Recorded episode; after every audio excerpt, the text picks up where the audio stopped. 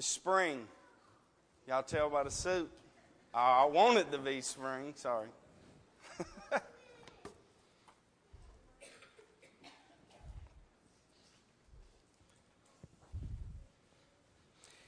Matthew 5 6 says, Blessed are those who hunger and thirst for righteousness, for they shall be filled.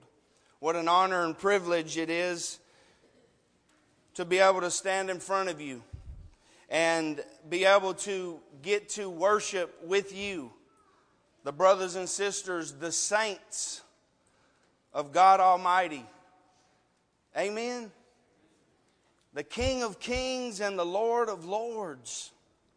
If you would turn with me to Mark chapter 9.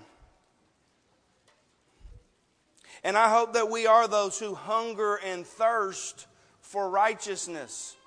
Because Jesus says, if you do hunger and thirst for righteousness, you will be filled. I want to be filled. You know, when I get hungry and I get thirsty, I want to eat till I'm full and drink till I'm not thirsty. Amen. And I want to long and desire God's Word and what He wants to teach us this morning. Mark chapter 9, the verses 14 through 29 is where we'll be as we're continuing walking through the miracles of Jesus. What an amazing man Jesus is. Amazing things that he does. And right here in the beginning of Mark chapter 9, let me kind of put us in the context. He takes Peter, James, and John up to a high mountain. And in verse 3 of chapter 9, it says, he clothes, his clothes became shining, exceedingly white like snow, such as no launderer on earth can whiten them. We talked a little bit about this on Wednesday night, not this, uh, but we were talking about the transfiguration in uh, class, and Christian and Lim told me that they had read a child a translation for kids, and they said that uh, Jesus' clothes were whiter than anyone could bleach them. His clothes were white, sparkling an amazing thing was going on, taking place in front of three fishermen. Three regular guys are on the mountain and are seeing something glorious. Elijah and Moses show up, begin talking to Jesus. And then a cloud comes and says, This is my beloved son, hear him. Could you imagine being a part of something like that? Could you imagine the emotions that you would have? Uh, excited, uh, scared, confused. I mean, you think about the emotions that you would have. Put yourself in that situation. Think about what is going on. I don't even know what. I mean, Peter wanted to build tabernacles for him. He didn't even know how to act. He was, uh, he, he, he was amazed himself. What great emotions must have been going through the three that were with him.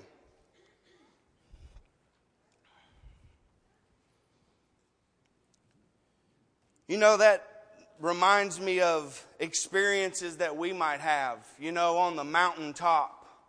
You know, you think about uh, when you obeyed the gospel.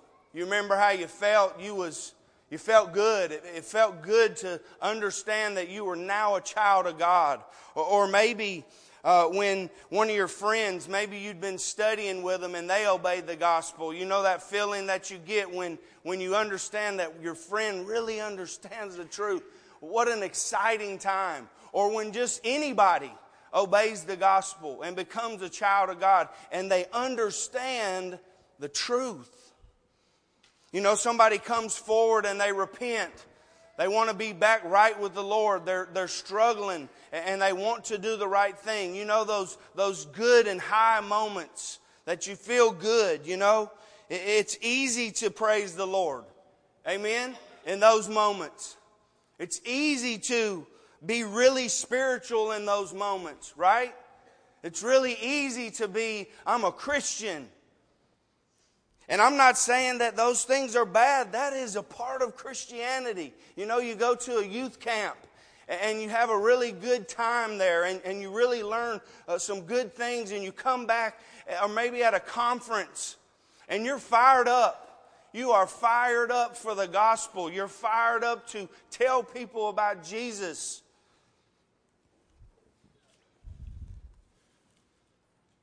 You know, Psalm 103, 1 and 2 uh, says, Bless the Lord, O my soul, and all that is within me. Bless his holy name. Bless the Lord, O my soul, and forget not all his benefits.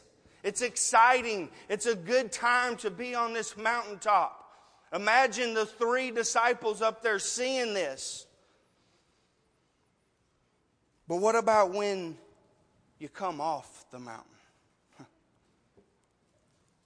What about when you head down into the valley? When we come back to our regular walks of life. And that's where we begin right here in the uh, disciples' life. Let's look at verses 14 through 18. Mark 9, 14 through 18. And when he came to the disciples, he saw a great multitude around them, and scribes dis- disputing with them. Immediately, when they saw him, and all the people were greatly amazed, and running to him, greeted him. And he asked the scribes, What are you discussing with them? Then one of the crowd answered and said, Teacher, I brought you my son who has a mute spirit, and wherever it seizes him, it throws him down. He foams at the mouth, gnashes his teeth, and becomes rigid. So I spoke to your disciples that they should cast it out, but they could not. Jesus and the three come off the mountain and are greeted by a crowd. People from the area, scribes, and the other disciples. you know, and Jesus, He never lets a moment go by that He's not teaching. There's never a moment that He lets pass by Him that He's not teaching or showing or letting us know how awesome He is. So he says, What are you discussing? He asked the scribes. And then one from the crowd said, I brought my son, and he has a mute spirit, and it throws him around, makes him gnash his teeth, it, it, it makes him foam at the mouth. And I asked your disciples, since you weren't here, I asked your disciples if they could cast him out, but they couldn't. Think about that. They couldn't cast the demon out. Now you got to remember, just a few chapters before this, in Mark chapter 6, verse 7, the Bible says, And he called the twelve to himself and began to send them out two by two and gave them power over unclean spirits. And in Mark 6 13, it says, And they cast out many demons and anointed with oil many who were sick and healed them. So, why couldn't the disciples cast it out? They had the ability. This man brought his son to them and asked them to cast the spirit out, and they couldn't do it. How would that make you feel? Put yourself in the disciples' shoes for a minute. You got the ability to cast evil spirits out. You have the ability to do this, and they bring the one to you, and you can't do it. Embarrassed, maybe? Ashamed, maybe? Confused, maybe? What were they lacking that wouldn't allow them to perform this miracle to take place. Brethren, it's what I want to talk about this morning. It was their unbelief. And you may be thinking, what do you mean? Uh, they're following Jesus. They believe who he is, right? Let's think about our lives. As Christians, we believe who Jesus is and we believe what he did for us, right? Or we wouldn't have become a Christian. We understand that Jesus, if we are uh, Christians, that Jesus died on the cross and he was buried and he rose again. We understand that salvation only comes through him. And that belief is solid for Christians, or it should be. But the belief that I'm talking about is what comes after you have obeyed the gospel.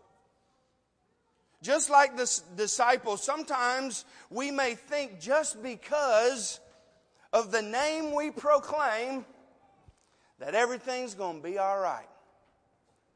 Just because of the name we claim, everything's going to be all right. But then when we start walking in the valley and we are faced with life and the situations that come from it, some hard, some tough, some not as hard. But if we don't handle it, it could turn into something hard but we don't know how to handle it. Picture the disciples who have this boy in front of them who's foaming at the mouth, rolling around, grinding his teeth. You know, this boy was really being tortured by this demon. And each one, you think about it, walks up and at Thomas, here he comes, I cast you out. And nothing happens. Andrew comes up, I cast you out, and nothing happens. Judas, I cast you out, and nothing happens. In our lives, we face situations also. And when we have unbelief, nothing happens. What's the problem? The disciples couldn't cast the demon out. And so the scribes and the people start asking, What's up?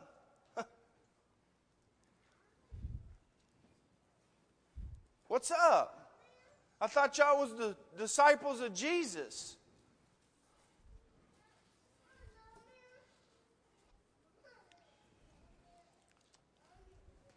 How do we feel when sometimes in our lives things don't go the way that they should, we don't think, and and what we do only makes them worse. And then people around us who see uh, us in our lives, they say, What's up? I thought you was a Christian. I, I, I thought you was a Christian. Look at verse 19. He answered him and said, O faithless generation, how long shall I be with you? How long shall I bear with you? Bring him to me. He's talking to the crowd, he's talking to the scribes, but he's talking to the disciples. Now, listen to this. Listen to what Jesus does. He says, How long shall I be with you? And how long shall I bear with you, O faithless generation? You know, I've heard this saying a lot in the, past, in the past couple weeks, and it's true.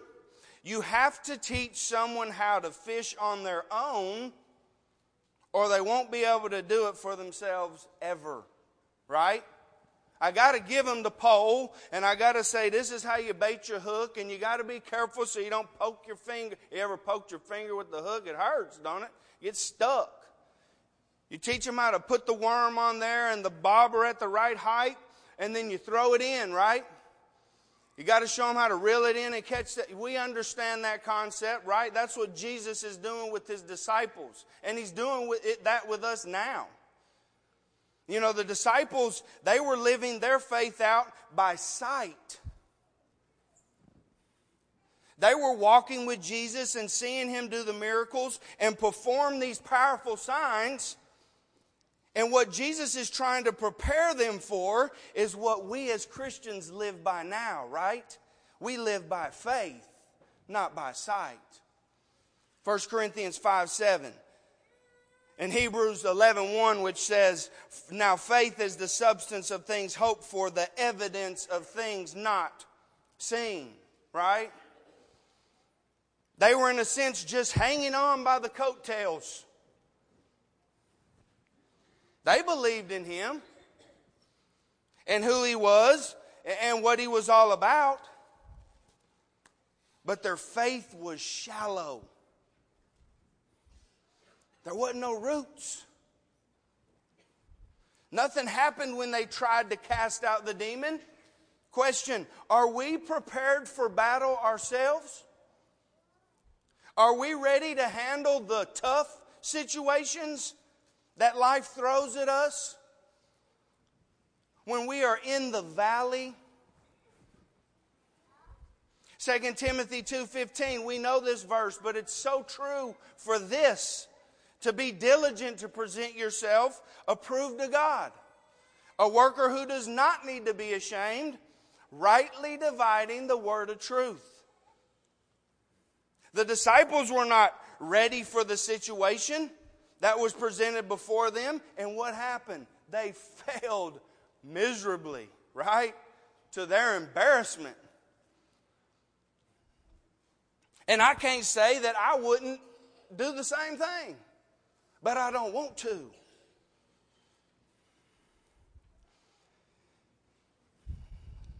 So Jesus tells them, Bring the boy to me. Bring him to me. Boy, I love Jesus. I just want to be in his arms. Huh?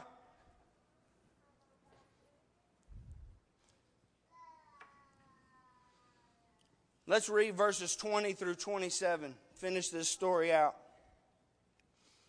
Then they brought him to him, and when he saw him immediately, the Spirit convulsed him, and he fell on the ground and wallowed, foaming at the mouth.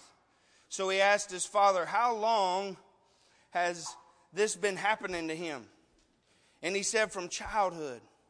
And often he has thrown him both into the fire and into the water to destroy him. But if you can do anything, have compassion on us and help us. Jesus said to him, If you can believe, all things are possible to him who believes.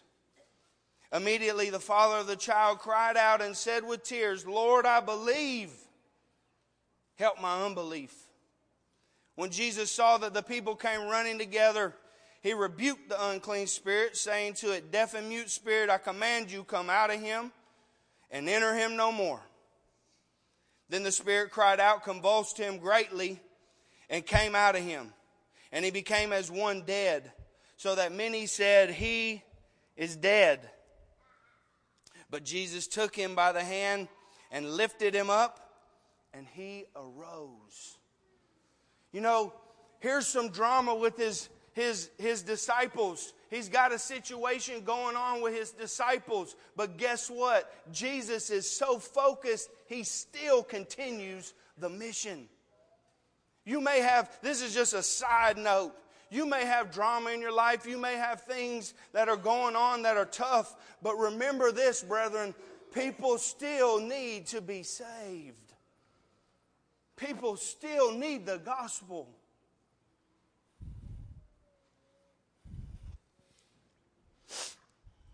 Watch Jesus. He shows his authority. You know, in verse 20, he comes and, the, and the, the Spirit sees him, and what's the Spirit do? It convulses, it tries to give its last shot.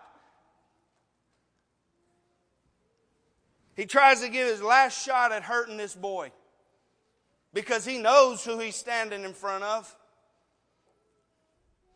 Look at Jesus' compassion. He's concerned about this man. He says, How long has this been happening to him? He knows how long it's been, but he's cared and, and he's caring for this man. He's, he's worrying about him. He's wanting this man to tell him his situations. And Jesus teaches him. He says, If you can believe, all things are possible to him who believes. And what's the man say? Lord, I believe, help my unbelief.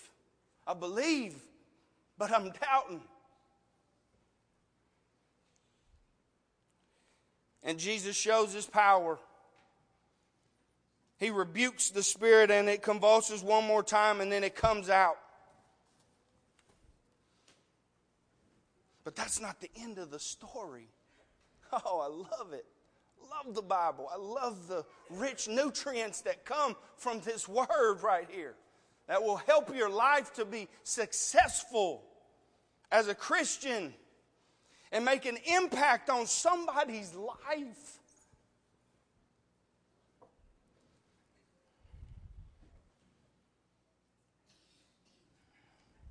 So we see Jesus takes care of another demon and helps this man learn the importance of who can help him in any situation.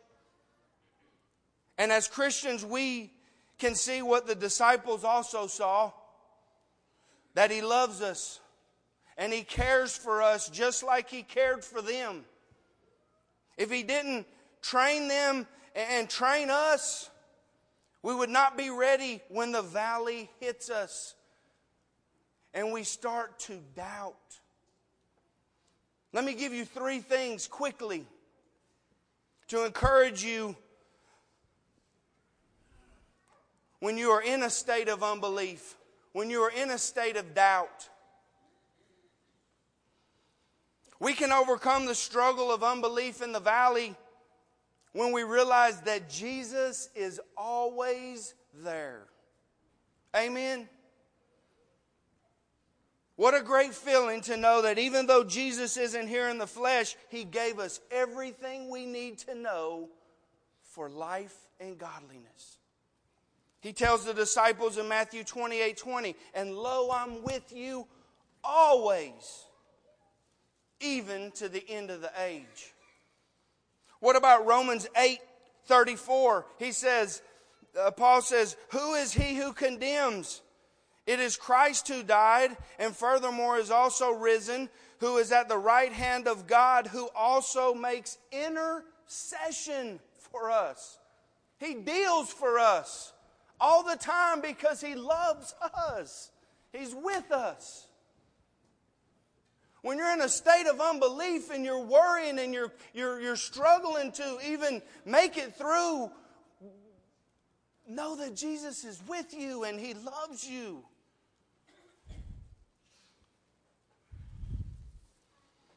Number two, and I love this one. If you would flip with me to Matthew 17, that's where we'll end up for the rest of the time. Matthew 17, verses 20 and 21, which is the parallel to this story. Jesus ends with uh, the same comment in verse 21 as in Mark 9, but there's Matthew gives a little bit more insight of what Jesus wants us to learn. And catch this one brethren. Catch this one. To overcome the struggle of unbelief in the valley, when we recognize our unbelief, it can produce immeasurable faith. When we recognize our unbelief, it can produce immeasurable faith. Man, that's a big thing for me to say, so catch it, y'all. But really, listen to what Jesus says Matthew 17 20. Jesus said to them, Because of your unbelief, come back to verse 19. Let me, let me get us where we need to be. Then the disciple came to Jesus privately and said, Why could we not cast it out? Why couldn't we cast this demon out? This unclean spirit. So Jesus said to them, Because of your unbelief, for assuredly I say to you, if you have faith as a mustard seed, you will say to this mountain, Move from here to there, and it will move, and nothing will be impossible for you. However, this kind does not go out except by prayer and fasting.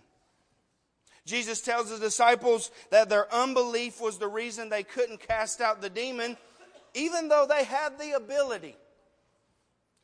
But he tells them, even if you have the faith of a mustard seed, little bitty old thing, you'll move mountains. Meaning, faith has to start somewhere. And a little is powerful enough it can move mountains. Listen to this commentary, Albert Barnes. He writes, If you have the small, now listen to this. If you have the smallest or feeblest faith that is genuine, you can do all things. Oh, man. Genuine faith. I'm doubting, Lord, but you know what? I'm going to push through this. I'm going to do the right thing. I'm not going to give up hope. He says the mustard seed produced the largest of all herbs. the smallest seed produced the largest of all the herbs. It has been supposed by others, therefore, to mean if you have increasing, expanding, enlarged faith, growing, and strengthening from small beginnings, you can perform the most difficult undertaking. Amen. When we do like the father in the story and ask the Lord to help with our unbelief, that is the first sign of genuine faith, which, if continued, can be watered by the Word of God and will produce large faith. And last, to overcome the struggle of unbelief in the valley, we must keep our prayer life at the top of its potential. Matthew 7 21, he said, 17 21, he says, However, this kind does not go out except by prayer and fasting. How's your prayer life, brethren? We got a lot of issues going on, a lot of people who are sick and hurting in the congregation. You remember James 5:16, confess your trespasses to one another and pray for one another that you may be healed. And what does it say? The effective fervent prayer of a righteous man does what? Avails much. Are you a prayer? Do you talk to God through your unbelief, through your struggles? When we lose contact with God, we lose the ability to ask for help and tell Him how we feel. 1 Thessalonians 5:17 pray without ceasing. And Colossians 4 2 says, continue earnestly in prayer. Listen to this one, brethren. Be vigilant in it with thanksgiving. Sometimes it's hard, but can you be thankful through your unbelief and through your trying times? Being on the mountaintop is great. It's a great experience and, and, and it's a part of Christianity. But the reality is, our lives are in the valley. And from time to time, we struggle with unbelief. But realizing that Jesus is there for you, by recognizing your unbelief and presenting it to God, that will help you through it.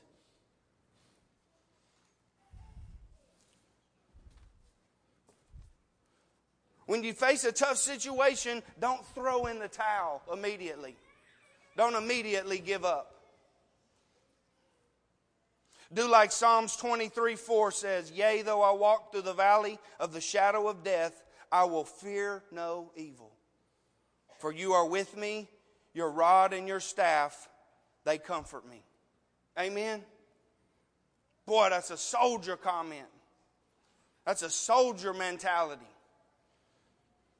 Will we put our hope and trust in the faith we have in Jesus Christ, even in the toughest times? Jesus said, if you can believe, all things are possible to him who believes. Are you here today and you need to make your life right? Are you struggling with unbelief and you need prayers from the saints? Are you here today and you need to obey the gospel and become a child of God? You can do that right now. You know, faith comes by hearing and hearing by the Word of God. You can't have a relationship with God unless you have faith. And that faith comes from believing and understanding that Jesus came and died and was buried, like I said earlier, and that He rose on the third day. And by believing that, you'll want to repent and turn from your old ways and confess in front of men that you believe Jesus is the Son of the living God, the most awesome God. Amen?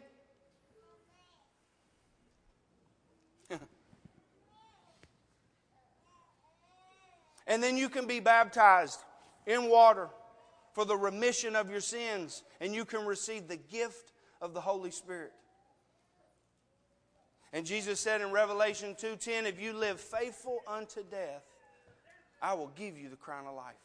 You can do that today and become a child and become a part of the kingdom that's everlasting. If you need to do that, come right now. It's together. We stand and sing.